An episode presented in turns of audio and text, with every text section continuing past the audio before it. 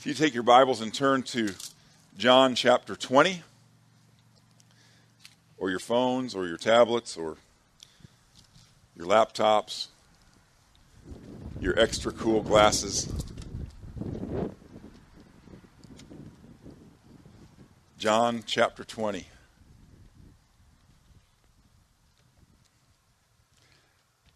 I'm just about beside myself this morning. You've heard that expression before. It is uh, really, really great to see everybody.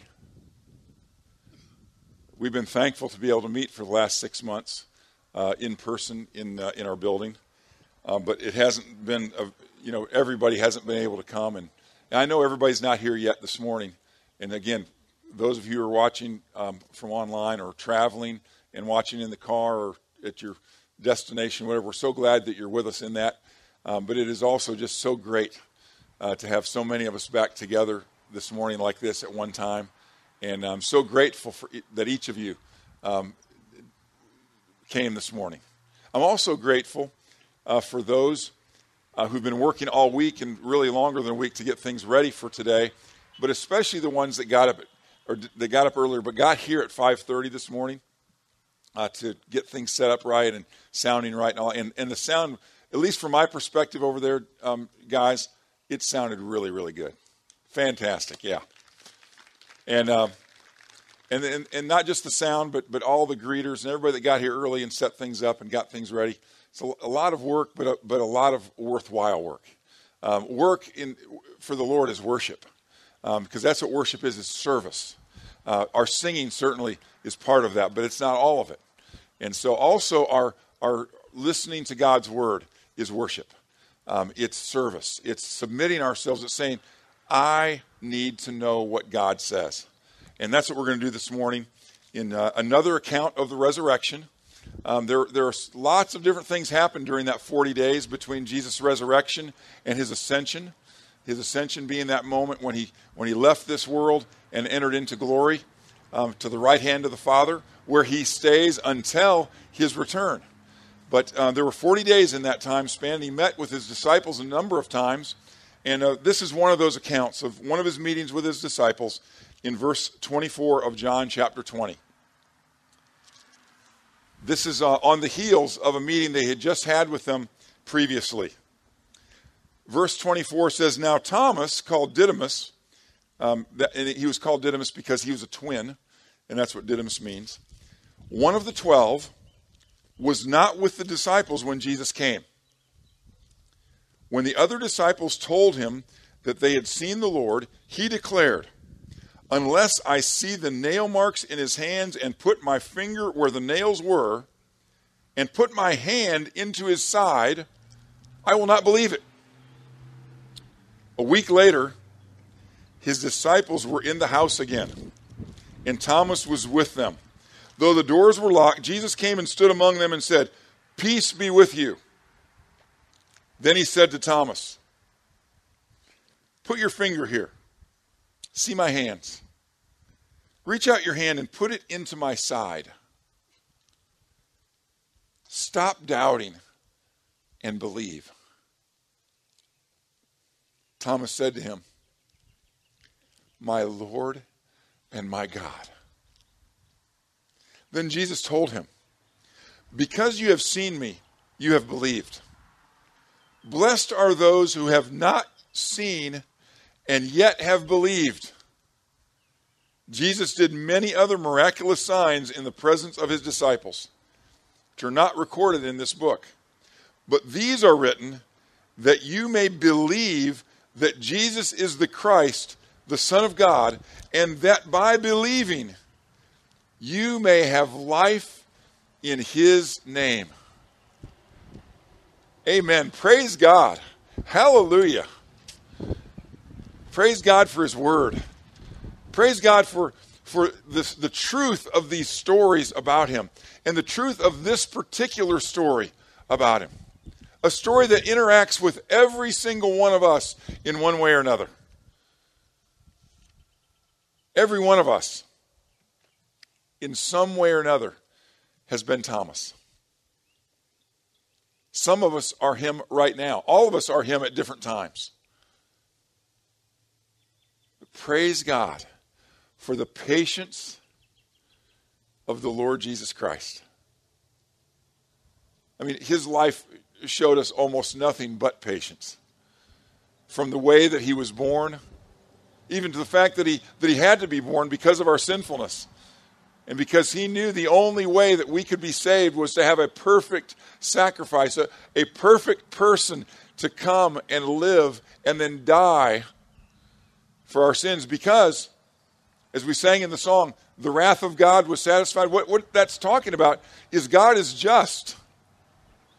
And everyone who sinned against God deserves, according to the scripture, deserves to die, deserves to be punished, and their life taken from them because sinning against God is so severe because God is perfect. But in his perfection, in his perfect justice, he also expressed his perfect love and sent his son, the Lord Jesus Christ, to come and live that perfect life. Only possible because he's the Son of God. The only reason that he wasn't didn't fall into sin like all the rest of us is because he is the Son of God. And he lived that perfect life. He did every right thing that he was supposed to do, including, as we mentioned this morning, when Simon was being baptized, he was baptized. Not because he needed to, to identify himself with himself, he is himself. But he wanted to set the example. He told John, when John the Baptist said, Jesus, I don't think I should baptize you. I think you should baptize me. It seems like we got this backwards. He said, No, no, no. You baptize me. Because it is the right thing to do. I'm, gonna, I'm here to fulfill all righteousness. And see, he knew that he was going to ask all of his disciples after that to be baptized because it was the right thing for us to do to identify with his death going under that water, to identify with his burial under that water, to identify with his resurrection as we come up out of that water, as Simon demonstrated that this morning. Picturing that cleansing, not the water of the body, but of Jesus' blood of our sins when he died on the cross. He had to do that. He had to do that and he showed patience in every step of the way. All the way along. Patience. How many times did he tell his disciples, Oh, you of little faith? Patiently, waiting for them to catch on, waiting for them to get it, waiting them for see, to see what they needed to do and, and how they were supposed to act and what they were supposed to believe. They had, they had some misconceptions about some of the Old Testament promises. They were all thinking that when the Messiah came, that he was going to immediately restore the kingdom to Israel right now at that moment on earth. They didn't know about this time in between that, that the church was going to be was going to be raised up from people all around the world, that it wasn't just going to be a Jewish kingdom, that it was going to be the kingdom of God of all kinds of people. People like us. They didn't recognize that, they didn't see that, but he patiently waited, he patiently taught them, he patiently explained. And here is another example of his patience. Thomas, unless I see it, I'm not going to believe. Unless I, unless I actually touch him, unless I actually interact with him, I'm not going to believe it. Praise God, Jesus was patient. I wonder how Thomas felt when he saw him. And then he addressed him directly. Not just, this isn't just a whole group talk here. Thomas, come here. Go ahead. Go ahead. Touch it. Go ahead. Put your hand in. Because that, that, that wound from the spear, it was still there. It was Jesus' real body. This wasn't just some kind of spiritual resurrection, it was his real body. He rose again bodily, physically. And Thomas' reaction is amazing. It's the reaction of all of us when we Stop doubting and believe. My Lord and my God. In saying that, Thomas Thomas was taking himself off of the throne of Thomas' life. He was so bold, he was so quick to tell those guys, I'm not believing that till I see it myself. But all of a sudden, that pride that self confidence was broken. All of his confidence, all of his hope, all of his faith went into that man who rose again, my Lord and my God. What a moment. But what a great thing Jesus said after that. Jesus acknowledged his belief and Jesus was excited about him believing, but there was something else that, that, that he wanted to make sure they understood. Thomas, you believe because you've seen me. You got to touch me. You got to put your hand in my side. But blessed are those who believe without seeing. You know who that includes?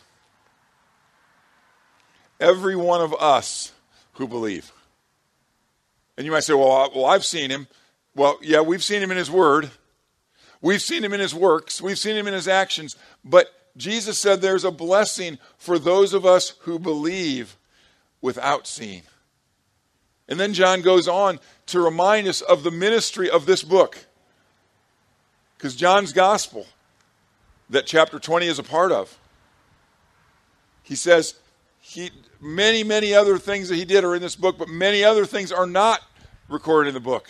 But these things are written. These, these true stories, just like the one with Thomas, these are written so that you will believe, and by believing, you will have life in the Son, just like Thomas did. Oh, we don't know the we don't know Thomas the rest of Thomas' story. We don't have a, a full account of it. It's almost certain that he went east from, from the Jerusalem area, from, from Palestine. It's almost certain that he went maybe by, through Persia and then all the way to India. Because there, there's lots of evidence in southern India that, that uh, a disciple named Thomas, an apostle named Thomas, did a lot of work down there. So, so we don't, but we don't know all the story. We don't know the details of the stories of those other guys. But here in the scripture, in, the, in this book that John said is written so that we might believe, and that by believing we might have life in his name, we also can see ourselves. We don't have to know all the details of Thomas' later life or the other disciples. We have the details of Jesus' life. We have the details of Jesus' death. We have the details of Jesus' resurrection. We have the details of Jesus' ascension. We have the promises and the details of Jesus' return to take with him, to be with him forever, all of his believers, whether they've died or whether they're still living when he returns. We have all of those details, and those things are sufficient for us. We can believe in him through those testimonies that we have written in God's Word. It is enough for us to read these things. These are trustworthy accounts. The men who wrote these things gave their lives for the testimony that they gave in these letters and in these prophecies. They were so certain. The, the eyewitnesses that wrote, like, like Thomas, is a part of this gospel. These were eyewitnesses. John himself, who wrote this gospel that we're looking at this morning, Matthew, who we looked at earlier, these men were eyewitnesses of Jesus' resurrection. They saw all that he did, they heard all that he taught, and they saw him verify it with his resurrection from the dead. We can take them at their word. People have been taking them at their word ever since the ascension, ever since he wasn't around anymore to, to be visible uh, physically to people. We've been taking, taking them at their word. And God has done exactly what He said He was going to do. He's been forgiving people of their sins. He's been giving them the peace that passes all understanding. He's been giving them purpose and meaning in their lives. He gives them the opportunity to live their lives not for themselves any longer, not for things that don't matter, not for things that don't last. He gives us the opportunity by receiving the Lord Jesus Christ and being filled with His Holy Spirit. That Holy Spirit that He promised to send into every single believer when He ascended to the Father. He said that's what he was going to be doing. As he prays for us, said he was also going to send his Holy Spirit to live in every single one of us who believe, so that we who believe can now live our lives for a reason. For a bigger reason than just setting aside an hour or two a week, which is a great thing to do. And I commend you for doing it this morning.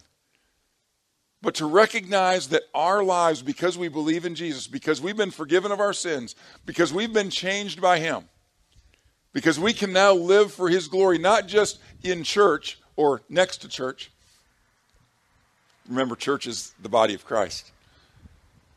Not just when we're together, but that we can live for Him in everything and everywhere that we are. By ourselves, alone with our spouses, alone with our families, at work, at school, on vacation, as some of our, our members are now, this being spring break. Wherever we are, not just when we gather together like this, but whenever, wherever we are, whatever we're doing, we then, because of the ministry of the Holy Spirit in our lives, because we believe. Remember, that's why the Holy Spirit comes. He doesn't come into the good people, He comes into those who believe. And those who believe are the ones who recognize they're not the good people, that they've sinned before God and they desperately need a Savior, and that Jesus Christ, the one that's testified about in this book, in these letters, in these Gospels, like the Gospel of John that we're reading this morning. That we can put our trust in Jesus and be forgiven of our sins. And that He makes us good.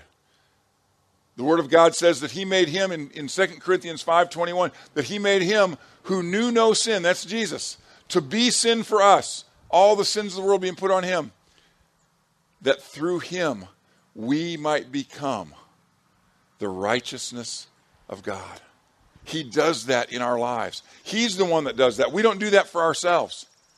We don't get good enough for Him. So many, people, so many people are waiting to believe in Him, thinking that they have to get better.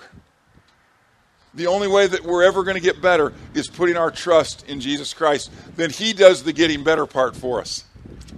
And then He gives us a lifetime, however long that life is. For some, it's very short, for some, it's very long. But however long that life is, we have the opportunity from that moment on to bring him the honor and glory that he deserves. Looking forward to that time when we're going to be with him forever. One of the thieves that was hanging on the cross next to him. You remember the story of Good Friday, and the kids remind us of Good Friday this morning in answering my questions. You remember Jesus was had, had thieves on either side of him. And early on, they were both giving him a hard time. Why don't you save us if you're the save if you're the Savior? Why don't you come come down for the cross and take us with you? Then watching Jesus in that whole environment, that whole situation, watching him suffer, watching him die, one of those thieves looked to the other and said, Hey, we deserve this. He doesn't deserve this. And he looks to Jesus he says, Jesus, would you remember me when you enter into your kingdom? You remember what Jesus told him? Today. Today you will be with me in paradise. That guy had a very, very short Christian life. He died uh, just hours later. But you know what he did with those last hours? He, while he suffered with the Savior, he had communion with the Savior. We think of communion as the as the Lord's Supper, you know, as as drinking the blood and you know the, the cup representing the blood and eating the, the, the bread representing his body. We're going to do that next week in our worship service, by the way, and we hope you can be here for it. But that believer was sharing the communion in a special way, wasn't he? Dying right on the next crossover from the Savior for the glory of God. The other, the other thief was dying for nothing. He was dying in judgment. He was about to receive the penalty for all of his sins because he decided to carry them himself. He decided to reject the Savior who was dying right next to him. But the wise thief, he received Jesus. He stopped doubting, as Jesus told Thomas. He stopped doubting and he believed. I love how direct Jesus is with that statement to Thomas. He's, he's patient, but he's direct. Stop doubting. You've got enough. I've shown you enough. Stop doubting and believe. The thief on the cross did. Thomas did. Many of us have. It was encouraging when I was sharing when Simon Simon Way, who was baptized this morning, he was sharing with me this week his story of how he came to know Christ. He said he's gone through a period of doubting. He's not alone, is he? There's lots of reasons, lots of things to be doubtful about. But God has revealed himself to us in his word. And he's shown us in his creation that he is the faithful, eternal God and that he loves us so much that he sent his son, the Lord Jesus, to come and die for us. And not only die, but also rise again from the dead. And so we praise God this morning that, like the thief on the cross, like Thomas, like others who are here this morning who have already believed, there is still an opportunity. There's still an opportunity for you to stop doubting and believe. Or maybe to stop putting it off. Some of you, it's not so much a doubt, it's just it's you're doubting yourself. You're, you're not sure that you can live up to a lifelong commitment.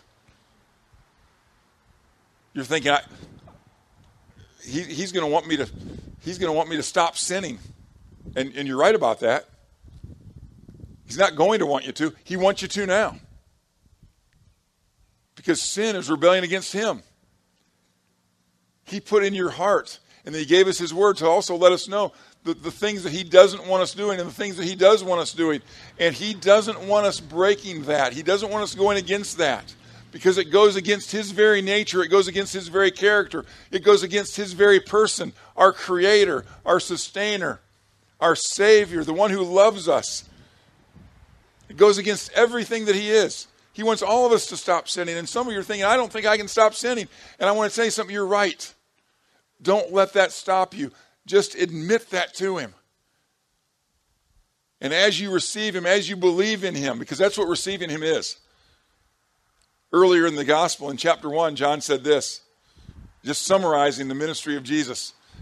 He said, Most of his friends, most of his family, most of the people around Jerusalem and around Israel said, He came into His own, but His own did not receive Him.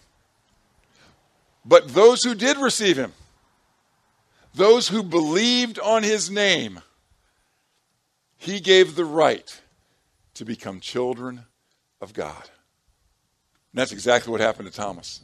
That's exactly what happened to the thief on the cross.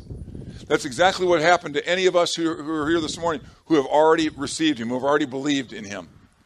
He has taken our sins away. And He's given us help by the power of the Holy Spirit and by the body of Christ and by His Word. He's given us help to turn away from those sins that we've so often committed but He also continues to forgive us even after we receive Him and we also sin. He continues to forgive us. John also, in, in a later letter that he wrote, said, If we confess our sins, He is faithful and just and will forgive us our sins and cleanse us from all unrighteousness. That's His promise. That's what He does for those of us who believe. So don't, don't stay in your doubt about yourself. Don't let that keep you from believing. Let that be an encouragement to you to believe because Jesus knows that you can't do it. Jesus knows that you can't be good enough. And He wants you to trust Him to do that for you. He proved it over and over again in His Word. And if you haven't taken time to read it, take some time and read His story Matthew, Mark, Luke, and John in particular. Read those stories and see what He did for you. See what he thinks about you. See what he will do for you if you put your trust in him. And those of us who already believe, we still have those moments of doubt too, don't we? Something happens in our lives, and then something else happens in our lives, and we, we think, wait a minute. If, if he really loves me, if I'm really his, then why does all this stuff keep happening to me? Maybe, maybe I'm not really his. The way things are going. And again, we look to God's word and we find out that things didn't always go great for these guys who knew Jesus. He allows us to go through the hardest things in life, even as His children, even as His believers. because He has the whole picture in mind. He knows exactly what's going on. He knows exactly what He needs to do in our lives, what He needs to allow in our lives to grow us into the men and women that He wants us to be, like Jesus Christ, like His Son. And He knows what it takes. And He also knows how to use us in the lives of others. And sometimes our suffering, the things that we go through, is strictly for somebody else so that they can come to know Christ, so that they can begin to grow in their faith in Christ just by watching and being a part of our lives as we go through the difficulties that we go through. We don't know all the answers, but we do know this He loves us, and He is committed to growing us in the image of His Son. And even those difficult things, those things that cause us sometimes to doubt, even those things will be used to grow us, to turn into something good for us so that we can honor Him and glorify Him even more. We can trust Him with those things. Stop doubting and believe. Like I said, if you haven't been reading, if you haven't been looking in God's Word, start doing that. This is written, as John said, this is written so that you can see what he did, so that you can see what he said, so that you won't be confused by what other people say about him. See what he said himself, so that you can believe, and so that by believing, you also can be saved. And being saved is a great thing.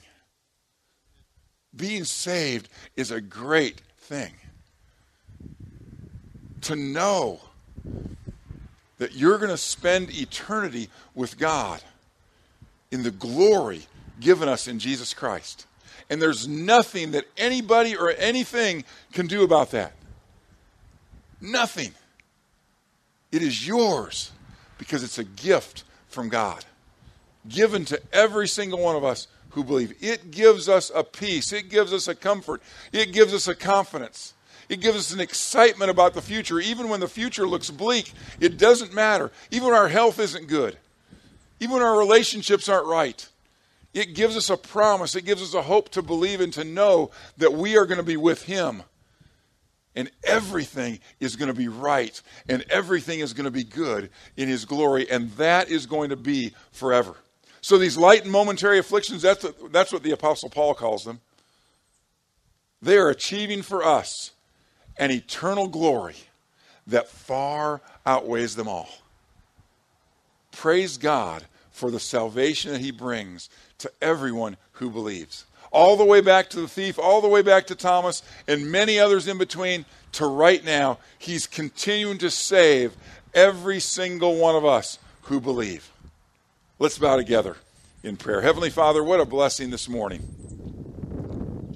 to be counted among those who believe, even though we haven't yet seen. Thank you for the testimony that you gave to Thomas. Thank you for John's faithfulness in writing it down for us. Thank you for the testimony that you gave that thief on the cross. And thank you for the faithfulness of your apostles for writing that story down so that we also have it. Heavenly Father, thank you for your faithfulness in our lives. Thank you for bringing us to this point in our lives right now. And the help that you've promised to help us stop doubting and start believing. Father, there are some who are having a hard time giving up the other things that they believe in, the things that they want to be true. Help them to give those things up, Father, and to believe in what you said through your Son, the Lord Jesus Christ. That Jesus is the way, the truth, and the life, and that no one comes to the Father except through him. Help them to believe that, giving up every other idea, every other belief system that they may have had, and trusting completely in your unique Son, Jesus Christ. Give them the courage and the faith to do that even this morning, on this resurrection morning, on this Easter Sunday. And then, Father, we pray that you, as we prayed for Simon this morning, as he um, makes this great statement, this bold statement um, in obedience to you, this morning as we prayed for him that you would bless his life and use him in this life. Father, we pray that for all who are putting their trust in Jesus this morning. And Father, for those of us who already believe, some of us for a long time, help us to continue to rely on Jesus and Jesus alone. Help us not to fall back into thinking that we can add to what you've done for us. Help us just to keep believing in what you've done. And Father, we thank you for the ministry of your Holy Spirit as you change us, as you continue to give us a deeper desire to stay away from those things that are sinful and to do those things and to live those things that are honoring to you. We pray that you'd continue to do that work in us and remind us of your great promises that all things work together for good for those who love you and are called according to your purpose.